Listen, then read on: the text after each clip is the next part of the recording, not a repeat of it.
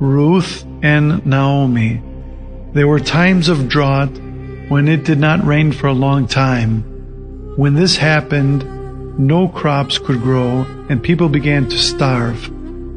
During such a time of famine, a family from Bethlehem went to live in the neighboring country of Moab, where people could still find food. After a while, the father died. His wife and two sons were left there in a foreign country. When the sons grew up, they married two young women from Moab. The two sons died as well, so the three women were left alone. The mother, Naomi, said to her daughters in law, I will return to Bethlehem. You should stay here in your country and find happiness. One of the two young women decided to stay behind, but the other, Ruth, said, I will come with you. Your people are my people as well. Your God is my God. I will never leave you. So Ruth went with Naomi to Bethlehem. When they reached Bethlehem, it was harvest time. The poor people used to go into the fields and pick up the wheat left behind by the harvesters. Ruth did this work so that she and her mother-in-law could eat. The owner of the field, a man named Boaz, passed by and saw Ruth. He was kind to Ruth and said to her, You may pick up wheat from my fields.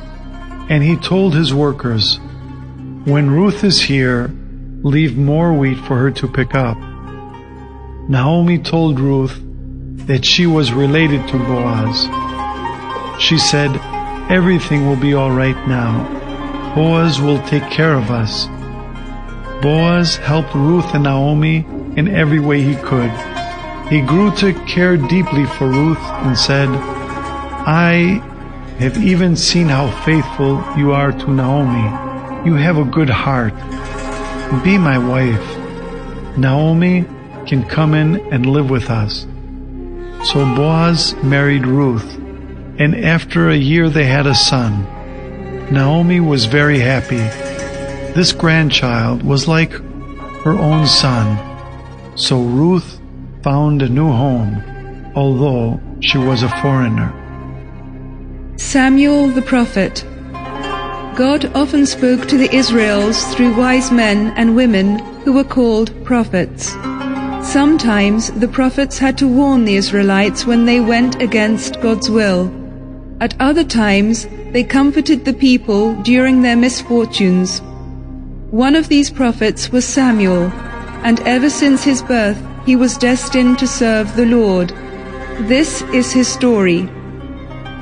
A man named Elkanah lived with his wife Hannah in the mountainous area occupied by the tribe of Ephraim. For many years, Hannah had hoped to have a child, but she couldn't. Every year, Hannah and Elkanah went to the shrine at Shiloh. There, Hannah prayed to God. She wept, saying, Lord, if you give me a son, I promise that I will dedicate him to you. He will be your servant for his whole life. Eli was priest at Shiloh. When he overheard why Hannah was crying, he said to her, Don't worry, go home, and the God of Israel will give you what you have asked for. It happened as he had promised. Hannah had a son, and she named him Samuel.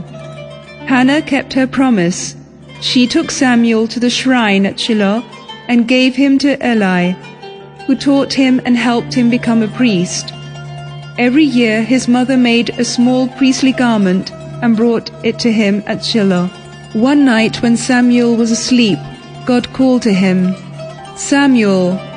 Samuel woke up and ran to Eli and said, Did you call for me? I am here.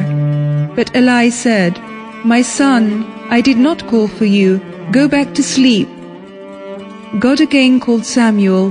He got up and ran to Eli and said, Did you call for me? I am here. But Eli said again, My son, I did not call for you. Go back to sleep. God called Samuel for a third time. He got up once more and ran to Eli and said, Did you call for me? I am here. Then Eli realized that it was God who called the child. So he said to Samuel, Go back to sleep. If somebody calls you, say, Speak, my lord, your servant is listening. Samuel left and went back to sleep. The Lord said, Samuel, Samuel, and Samuel replied, Speak, my lord, your servant is listening. Then God spoke to Samuel about many things. From that day on, God often spoke to Samuel.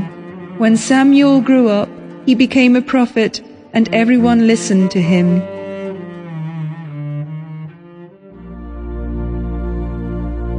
Saul becomes a king. Samuel had grown old when God gave him a mission. He had to find a king for the people of Israel. One day, a young man named Saul came to the town where Samuel lived. He was looking for some donkeys that his father had lost and could not find. So he thought, the prophet might know where I can find them. When Samuel saw Saul approaching, God spoke to him and said, Here is the man of whom I have spoken. He will be king of my people. Samuel said to Saul, Do not worry about the donkeys, because they have been found. But listen to me. God has great plans for you. Samuel anointed Saul as the king of Israel. He said to the people, He is the king the Lord has chosen for you. Then they all cried out, Long live the king.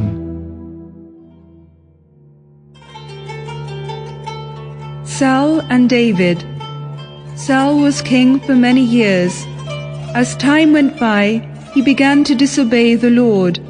Then God said to Samuel, Saul cannot be king of Israel anymore. Fill your jar with oil and go to the city of Bethlehem. Find a man named Jesse, because I have found among his sons the king that I need. Samuel did as the Lord had asked and went to Bethlehem, where Jesse presented seven of his sons to Samuel. None of them, however, was chosen by God. Samuel then asked Jesse, Are these all of your children? Jesse replied, There is one other, the youngest, but he is out taking care of the herd. His name is David. Samuel said, Send for him. When David came, God said to Samuel, This is the one. Get up and anoint him king. Samuel took the jar with the oil and anointed David, and he became king of Israel. From that day on, God was with David. Meanwhile, Saul was sitting in his palace. He wasn't feeling well because he knew that God had abandoned him. He was tortured by his thoughts. Then his servants had an idea and asked, Should we find someone to play the harp for you? Music might make you feel better. David, the son of Jesse from Bethlehem, knows how to play the harp. He is a remarkable man and a brave warrior. He speaks wisely and he is handsome. One can tell immediately that God is with him. So Saul asked David to come to the palace, and when he played the harp, Saul felt better.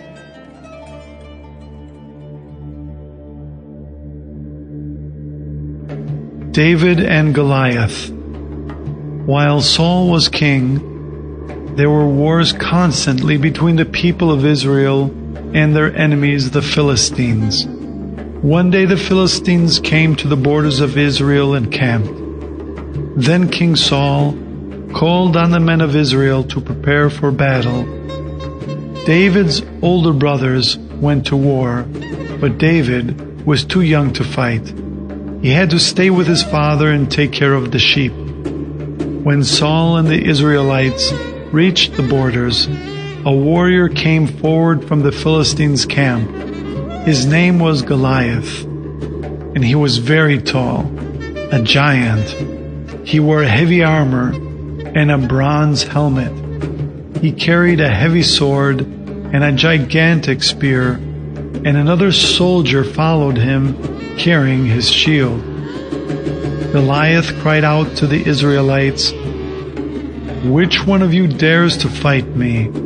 If somebody defeats me one on one, then you have won the war. If I win, you will be our slaves. When King Saul and his men heard this, they were terrified. Every day, Goliath came forward and asked, Which one of you will fight me? Nobody, however, dared to accept his challenge. One day, Jesse sent David to his brothers to find out how they were doing in the camp. While David was there talking to his brothers, Goliath once again challenged the Israelites to a duel. David saw that all the Israelites were frightened, and he heard the soldiers saying, Who is able to kill Goliath? Will be given great wealth by the king and his daughter in marriage as well. David went to Saul and said, My king, I am not afraid of this Philistine who scorns the people of God.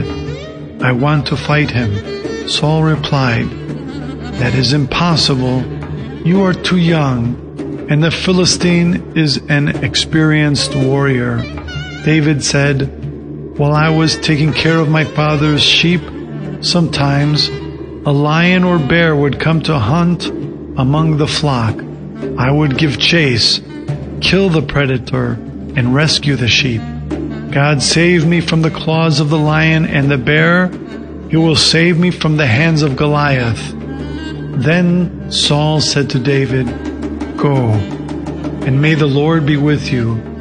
He gave David his own armor and helmet. David wore Saul's sword on top of the armor and took a few steps, but the armor was much too heavy for him, so he removed it. David instead went to the river and picked up five pebbles. Then he took his stick and his sling and walked towards Goliath. The huge Philistine looked at David and laughed when he saw how young and small he was. David took a pebble and cast it with his sling, and the rock hit Goliath's head so hard that he fell on his face to the ground. When the Philistines saw that their mightiest warrior had been killed, they all ran away from the field of battle. David earned glory and praise for his deed he did not return to his family, but stayed with King Saul in the palace.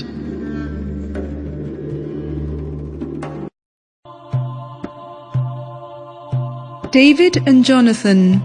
Saul had a son named Jonathan, and he became best friends with David.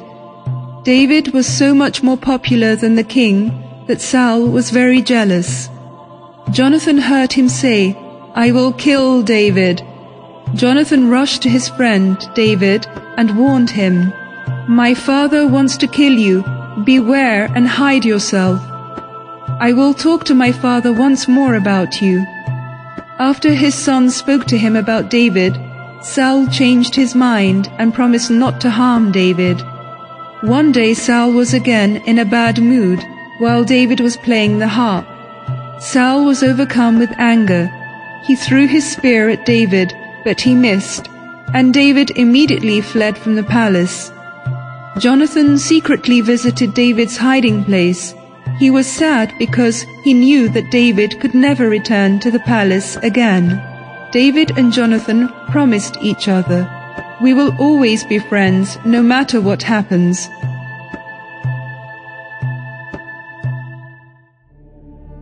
David saves Saul's life. David was hiding in the desert with a few other men. When Saul learned this, he took 3,000 soldiers and began to search for him. During the search, Saul discovered a cave and entered it, not knowing that David and his men were hiding there. David silently crept up behind Saul and cut off a piece of his robe. When Saul left the cave, David ran after him and cried out, My Lord, the King! Saul was shocked to see David kneeling in front of him. David said to Saul, Look what I have in my hand. It is a piece of your robe.